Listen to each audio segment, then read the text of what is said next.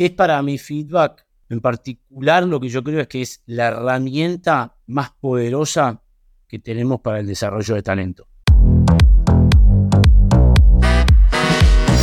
Bienvenidos a Amazing People Podcast de Creana, un espacio de personas para personas donde invitamos a líderes para que compartan aciertos y desaciertos de su carrera, así como las mejores prácticas para la gestión de equipos. Mi nombre es Marco Gant, Senior Marketing Manager, y estoy contento de ser tu host de esta cuarta temporada. Bienvenidos a un nuevo episodio de Amazing People Podcast. El día de hoy estaremos explorando el poder del feedback una herramienta que es fundamental para el desarrollo del talento en las compañías. Y según un estudio reciente de la revista Harvard Business Review, el 92% de las personas considera que recibir feedback constructivo regularmente mejora su desempeño y compromiso. Es por eso que hoy hablaremos sobre cómo aprovechar al máximo esta poderosa herramienta que puede potenciar el crecimiento profesional y el éxito de las organizaciones. Nos acompaña un increíble invitado que nos adentrará en el mundo de estrategias y mejores prácticas que transformarán la forma en la que las empresas desarrollan a su talento. Ahora sí, Santiago Paistroqui, ¿cómo estás? Bienvenido a este episodio. Muchas gracias, Mark. Todo muy bien por acá. Muchas gracias por la, por la invitación. Un placer estar con ustedes. No, me gracias a ti por estar con nosotros. Oye, Santiago, y ahora, para la gente que no te conoce, tú eres Dale. HR Director de Mastercard South Latam, ¿correcto? Así es, sí, llevo el área de, recursos humanos para nuestra área de, Sudamérica, basado en, eh, en, Bogotá, pero trabajando para todos los países de la, de la división, ¿no? Genial. Oye, como ya es una dinámica que tenemos aquí, una mega tradición, no te voy a presentar yo, sino queremos que la gente te conozca y más en un tema personal. ¿Quién es Santiago? ¿no? Y para eso tenemos una dinámica en la que queremos que nos cuentes un error y un acierto que hayas tenido en tu vida profesional o personal que te hace ser la persona que eres hoy en día. Así que cuéntanos. Eh, bueno, qué buena pregunta, porque creo que todo el día cometemos errores en todos los ámbitos, pero creo que, a ver, y un poco también que tiene que ver un poco con mi, con mi historia profesional. Creo que un, error de los que recuerdo, un error importante fue cuando me mudé a, Bogotá. Yo previamente venía a trabajar en, Argentina o en el cono sur argentino de Chile. Y en ese momento había implementado procesos y prácticas. Y cuando llegué acá a Bogotá con todas las ganas, eh, quise implementar de la misma forma que lo había hecho esos procesos, esas prácticas, esos cambios y la verdad es que eh, yo veía que no, no me salían. No me salían, la gente no respondía. Eh, yo lo quería hacer un poco como a la fuerza porque había sido mi éxito anterior hasta que un jefe, un gerente general anterior me dio un feedback y me dijo, me parece muy bueno tu ímpetu de ir por el cambio, pero ten cuidado en las formas, ¿no? Las formas y el contexto. Bueno, nada, ahí reflexionando un poco me di cuenta que la verdad es que no había tenido en cuenta ni la cultura, ni el momento de la compañía, ni el momento del negocio. Y creo que, bueno, fue un aprendizaje grande desde lo, desde lo cultural. ¿no? Fíjate que eres, creo, la segunda persona, si no estoy mal, que nos, o sea, nos ha contado que uno de sus errores fue justamente tratar de implementar lo mismo que traían de otro lado, así casi, casi de cajón, ¿no? O sea, ya llegué por acá vamos a implementar todo eso y la realidad es que no, o sea, tienes que tener un entendimiento muy amplio para poder saber qué es lo que sí puede aplicar o no. Sí, 100%. 100%. Yo creo que eh, cuando, cuando las personas también, nosotros trasladamos gente o se mudan o gente que llega o gente que va, digo, no cometas el mismo error que yo cometí y si te puedo ahorrar ahí un poco de dolor de cabeza, tiempo y algunas metidas de pata, creo que el entender bien la cultura donde se está metiendo uno es fundamental, ¿no? Claro, totalmente. Más para conectar con la gente, ¿no? Ya sea de tu equipo o toda la organización como tal. Oye, don Diego, y, cuéntame un acierto, un acierto de tu vida que, hoy lo recuerdas. Y creo que mi acierto, de tanto del ámbito profesional como el personal, eh, es muy relacionado con, con, mi error, pero creo que es justamente la, el tener esta experiencia internacional, ¿no? Eh, previamente yo viví en, en, Panamá, hace cinco años y algo que, que ya estoy en Bogotá. Y, creo que el gran acierto fue cuando, bueno, me ofrecieron, salir la oportunidad de ir afuera, arriesgarme, decir que sí y vivir toda esta experiencia de nuevo, que creo que desde lo personal y lo profesional me, ha llenado muchísimo. Eh, sin dudas ese es el gran acierto mío eh, en, mi vida, ¿no? Claro. Oye, ¿te regresarías a Buenos Aires? Qué buena pregunta. La pregunta que, que, uno se hace todos los días, ¿no? Cuando está afuera es... Sí, me, me regreso me quedo acá. Sí, a ver, creo que por ahora estoy estoy afuera, me gustaría seguir haciendo experiencia afuera, tanto desde un tema profesional como un ámbito personal. Sí, bueno, en algún momento volveré, eh, creo que no todavía, pero, pero sí, obviamente mi corazoncito está, está allá, ¿no? Totalmente. Bueno, y la familia y todo, ¿no? También. Exacto, tal cual, tal cual. Oye, Santiago, pues, primero gracias por compartirnos un poco de tus errores y aciertos. No, por favor. Y ahora sí, ya después de que la gente te conoció un poquito más, quiero que vayamos al tema del día de hoy. Vamos a estar hablando de feedback. Y antes de adentrarnos en una conversación entre tú y yo, me encantaría que me cuentes desde tu perspectiva, tu experiencia, qué es para ti feedback, para la gente que no está muy familiarizada con esto, y también cuál es la importancia que crees que tiene esto dentro del desarrollo del talento. Perfecto.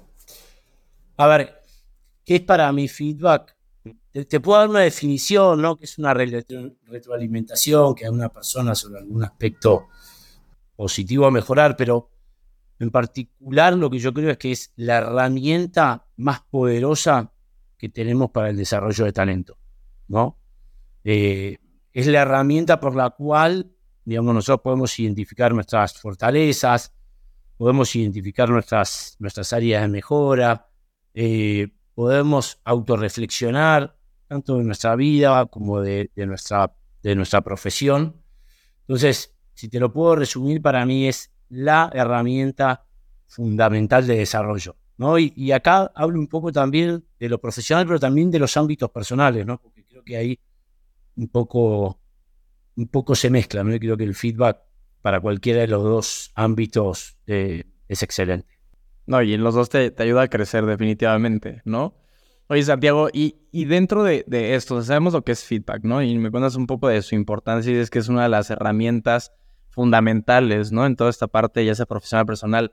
Pero ¿cuáles crees tú que son las mejores prácticas que hoy se utilizan para dar o recibir feedback de una manera, o sea, hay una cosa que es darlo y recibirlo de manera efectiva, ¿no? No simplemente tener este proceso en la compañía y que se cumpla, sino que realmente sea efectivo. Yo creo que, y, me gusta ir un, un, pasito antes, ¿no? Más allá de las, de las prácticas, creo que el feedback es un tema, digamos, de, de cultura, ¿no? Entonces, más allá de si lo implemento en práctica o, en procesos, es, hay que entenderse a nivel cultural, eh, el equipo de liderazgo quiere hacer de esto un tema central. ¿no? Em, y te diría que esa práctica es el feedback continuo.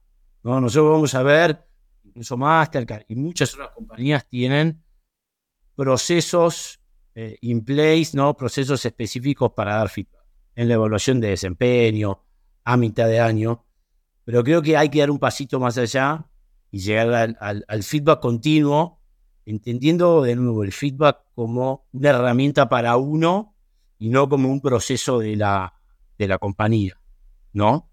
Eh, yo creo sin duda que el mejor feedback es el que pide uno. E, ese feedback que uno va y solicita, el otro lo da con mucha empatía, con mucha sinceridad, Sí, más allá de cumplir un proceso de, ah, ya, toca dar el feedback de fin de Q, ¿no? Vamos a dar el feedback, sino un poquito más, claro, y, creo que lo que tú me, me cuentas un poquito es volverlo mucho más orgánico también, ¿no? O sea, que no se vuelva algo tedioso, algo de proceso, sino directamente, oye, llega un momento que no tiene que ser fin de Q, sino puede ser mitad de un mes, inicios del Q también, ir y recibir ese feedback y también entender qué es lo que tú puedes mejorar para tener mejores resultados igual, ¿no? Sí, por supuesto, por supuesto. Y, creo que ahí, digamos, e, es, importante por eso que en los momentos que damos feedback, ¿no?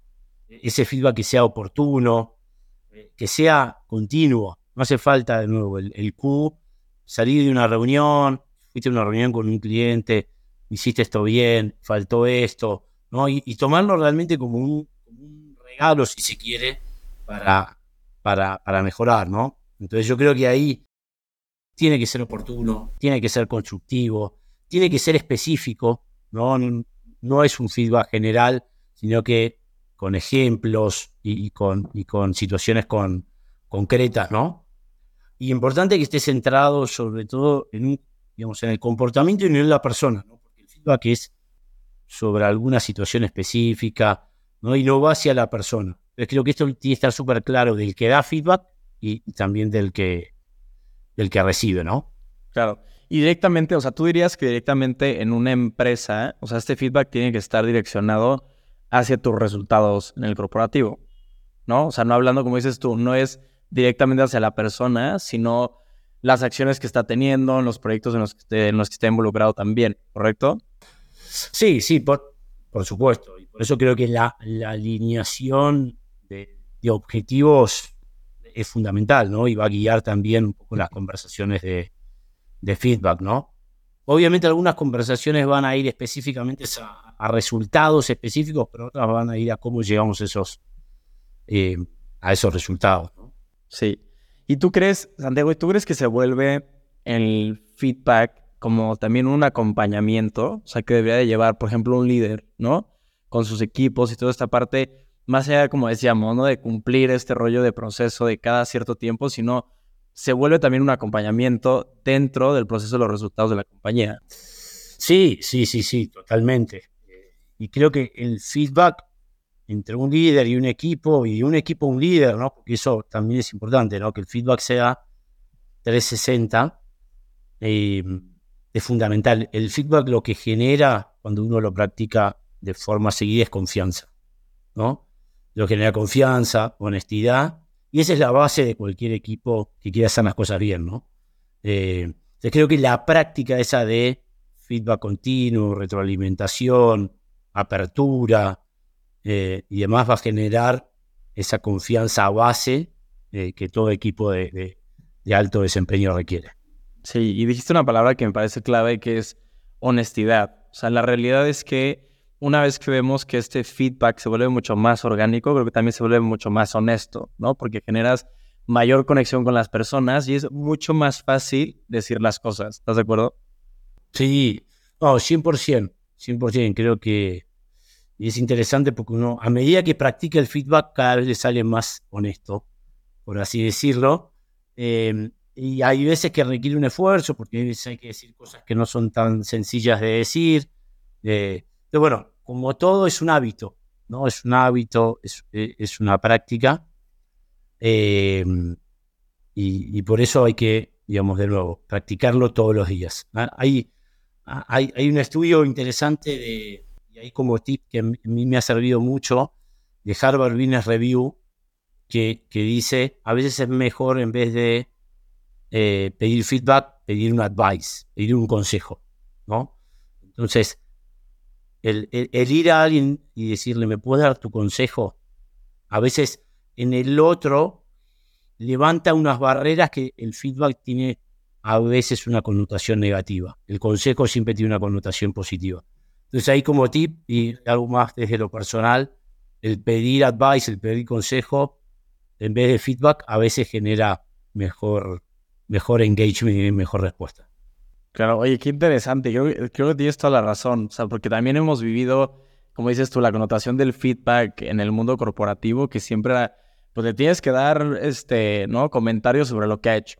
Y tienes que ver si lo hizo bien o lo hizo mal, ¿no? Y también es un tema de, pues, cómo podemos mejorar esta relación entre, entre ambas partes. Y hablando de esto de mejorar, Santiago, cuéntame un poco, ¿cómo crees tú que el feedback ayuda a identificar fortalezas pero también las áreas de mejora que puede tener una persona. O como todo esto lo traducimos en oportunidades de desarrollo.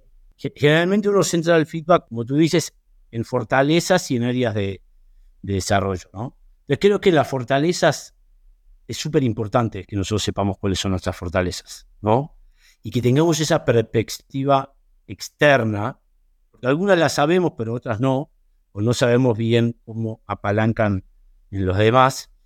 Porque al final, digamos, nuestro proceso de desarrollo va, por un lado, a hacernos fuertes en nuestras fortalezas, a tratar de mitigar algunas cosas que tal vez no hacemos tan bien, o eh, desarrollar, pero es importante que aquello que nos sale bien, nos sale naturalmente, que lo, que lo reforcemos y sea la principal palanca de, de desarrollo, ¿no?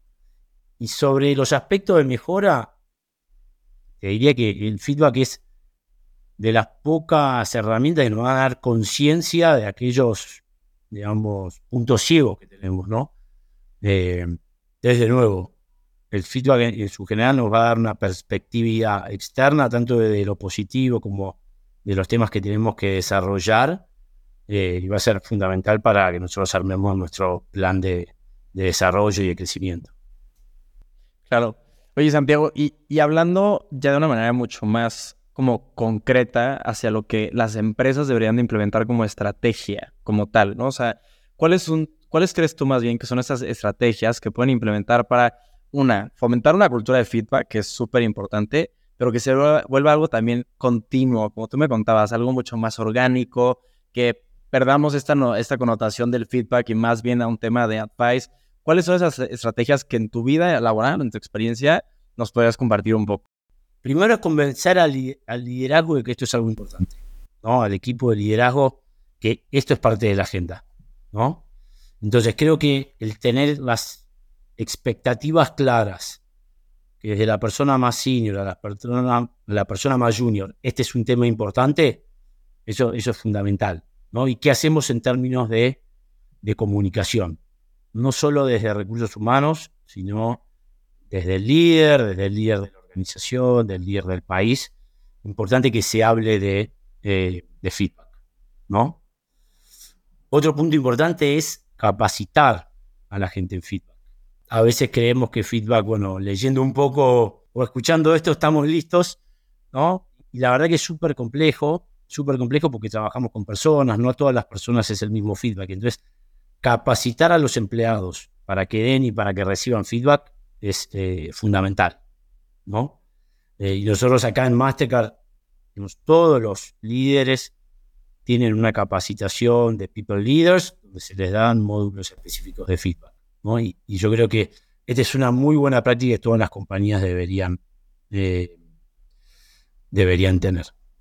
Perdón, perdón que te corte, eh, pero justo lo, que comentas ahorita me, hace mucho sentido con el tema de, o sea, evitar eh, en esta, esta parte como, como dices tú, ¿no? O sea, que todos los líderes tienen como, como este proceso y, y esta ayuda para entender cómo dar un feedback.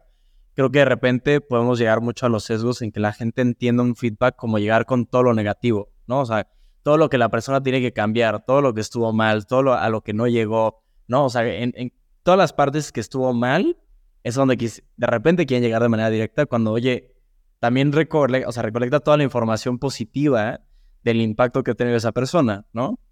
Pero, pero eso, es, eso es fundamental. Se trabaja así sobre los puntos de desarrollo, pero sobre todo sobre las cosas que, las fortalezas, ¿no? Que, que al final van a ser de nuevo esos apalancamientos que nos van a ayudar a, a desarrollarnos, ¿no?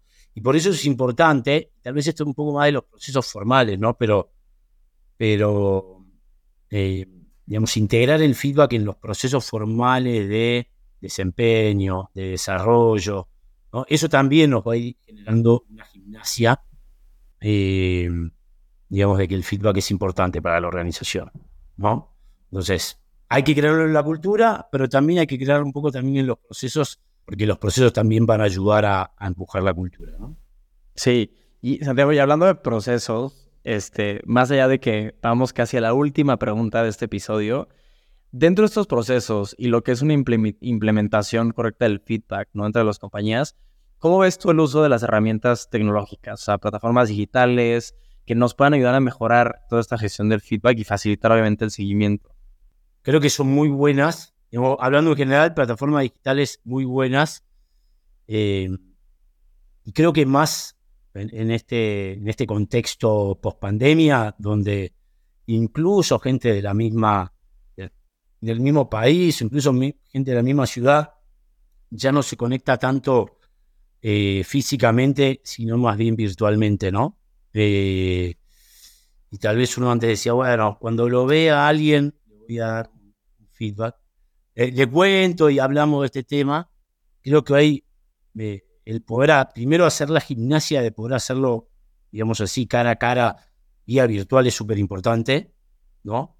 Eh, obviamente no es lo mismo, pero es súper importante esta, esta gimnasia. Entonces yo te diría, el, para mí la primer eh, herramienta es esta, la, la, comunicación. Y después hay muchas herramientas, nosotros trabajamos con ella en, un sistema de, de nuestros procesos de recursos humanos, en el que podemos dar, recibir y pedir feedback de cualquier persona en cualquier momento sobre un, digamos, sobre un proceso, sobre un proyecto o sobre performance, ¿no? Y eso es lo bueno es que, digamos, te colecta el feedback, te lo consolida, uno puede ver de qué viene, por qué fue, por qué proyecto, por qué tiempo, ¿no? Eh, entonces, creo que esas herramientas son muy útiles también a la hora de pedir feedback a gente que tal vez está en distintos, distintos países, distintas locaciones, ¿no?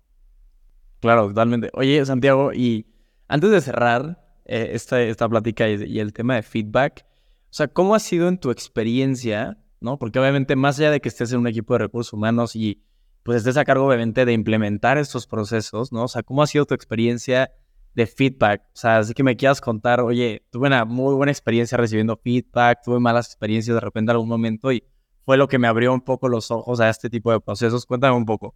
Eh, a ver, la, verdad es que siempre he tenido buenas experiencias. Y creo que cuando, y luego, yo siempre digo, el mejor feedback es cuando se pide. ¿no? Entonces, si uno proactivamente pide feedback, generalmente lo que, lo que devuelve eh, es bueno. ¿No? Eh, y bueno, y, creo que uno de los grandes feedback que me dieron fue aquel error que cometí cuando llegué, eh, que te comentaba al principio, ¿no? Donde, donde el gerente general en ese momento me dio un feedback, digamos, sincero, cálido, que necesitaba. Eh, la verdad que eso lo, lo recuerdo como, como un gran feedback. Y después, de nuevo, volviendo al anterior, eh, esto de pedir un consejo en vez de feedback, tal vez cuando, cuando vemos que hay ciertas barreras del otro lado. Y como ejercicio, nosotros hace dos años hicimos un, ejercicio acá con el equipo de liderazgo de Colombia de durante 21 días pedir feedback a distintas personas, ¿no? Desde gente de, nuestro equipo, pares. O sea, una persona por día. Una persona por día, corto, digamos, porque si no era, largo, pero, eh, pero eso lo que te ayudaba es primero a generar digamos, una gimnasia de que el feedback se puede pedir y no tiene que ser un gran, un gran evento. Puede ser un feedback corto, puede ser puntual, ¿no? Y eso genera también, cuando uno también pide eh, a 20 personas distintas feedback, también genera en la organización una gimnasia de ese feedback, ¿no? Porque yo le pedí a, los, a mi equipo, le pedí a mis pares, le pedí a mis superiores, le pedí a mi esposa, le pedí a mis amigos. Entonces, eso también va un poco generando esa, esa, esa gimnasia que es tan importante. Sí, total. Y, y, sí lo, y creo que 100% lo vuelve más orgánico, ¿no? O sea, es algo como que ya lo empiezas a tomar como propio, también que creo es lo más importante. Sí, sí. Es, lo más importante y lo más, lo más difícil, ¿no? Creo. Pero, digamos, somos, somos, las personas somos de costumbres y a medida que lo practicamos todo sale más natural y, más fácil. Eh. Y más sencillo. Y hoy la verdad que con la cantidad de herramientas, de lectura, o sea, hay muchas cosas simples eh, porque, porque realmente uno hasta busca en internet y hay muchas cosas buenas y simples que se pueden hacer con los equipos. Eh, y por eso creo que es la herramienta más potente, ¿no?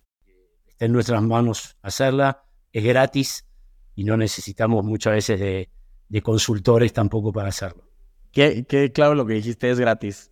Totalmente, totalmente. de repente creo que, claro, lo que te puede costar es tener una plataforma para tener toda la información, lo que sea, pero de inicio, dar feedback es totalmente gratis. Tienes razón por ahí.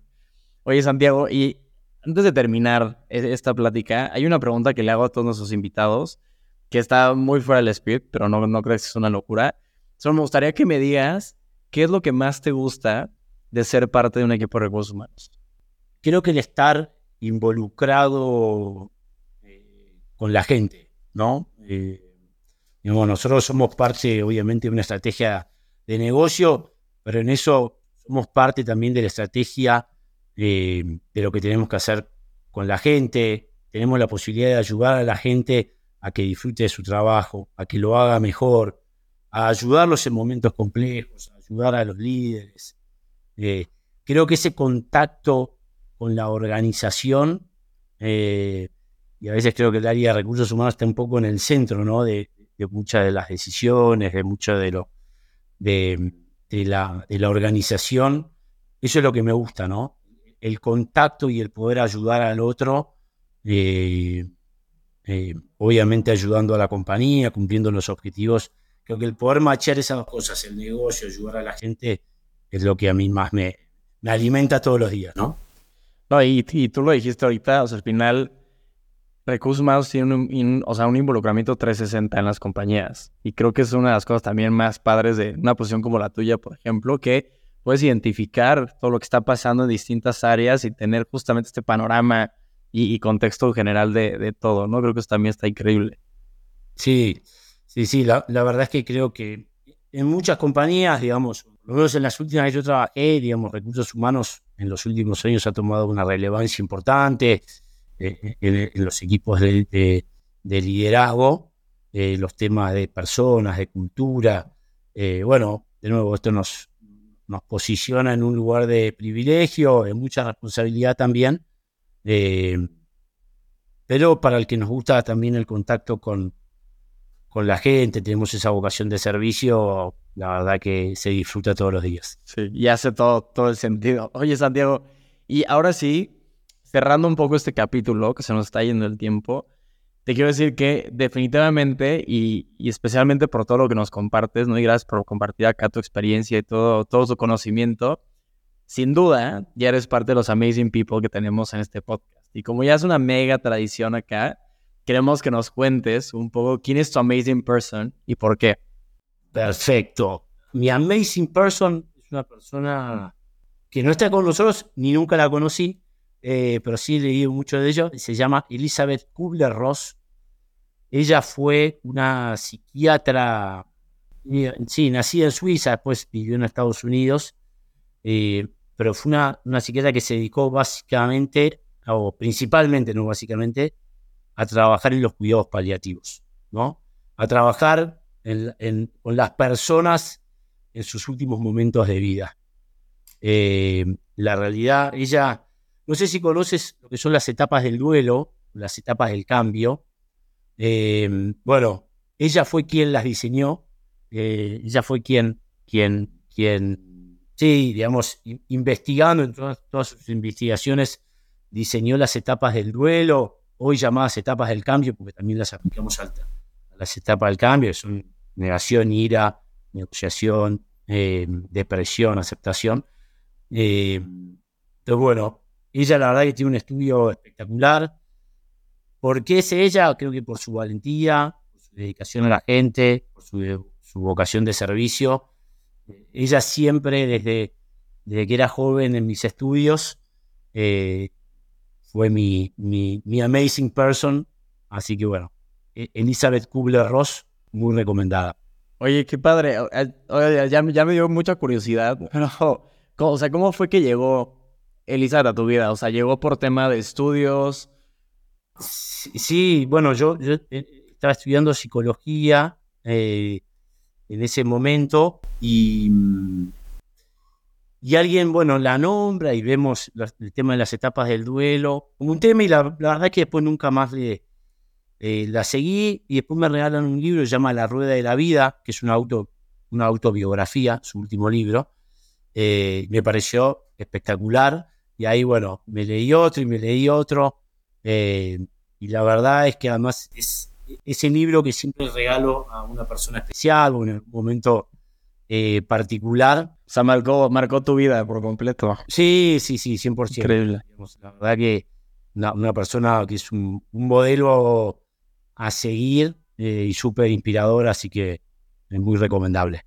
Qué genial. Oye, Saneo, pues gracias por compartirlo y también responder mi pregunta aquí yo todo curioso. Pero oye, ha sido un gusto gigante eh, platicar contigo y tenerte en, este podcast. De verdad, muchísimas, muchísimas gracias, Santiago, por haber estado por acá. No, Marc, muchas gracias a ti y a todo el equipo. La verdad, eh, un placer. Y bueno, eh, ahí seguimos en, en contacto. Totalmente. Seguro te, estaremos escuchando en otros lados también y seguro en otras cosas allí de Creana estaremos invitando. Así que gracias y gracias a todos los que nos están escuchando y nos vemos en el siguiente episodio de Amazing People Podcast. Un abrazo.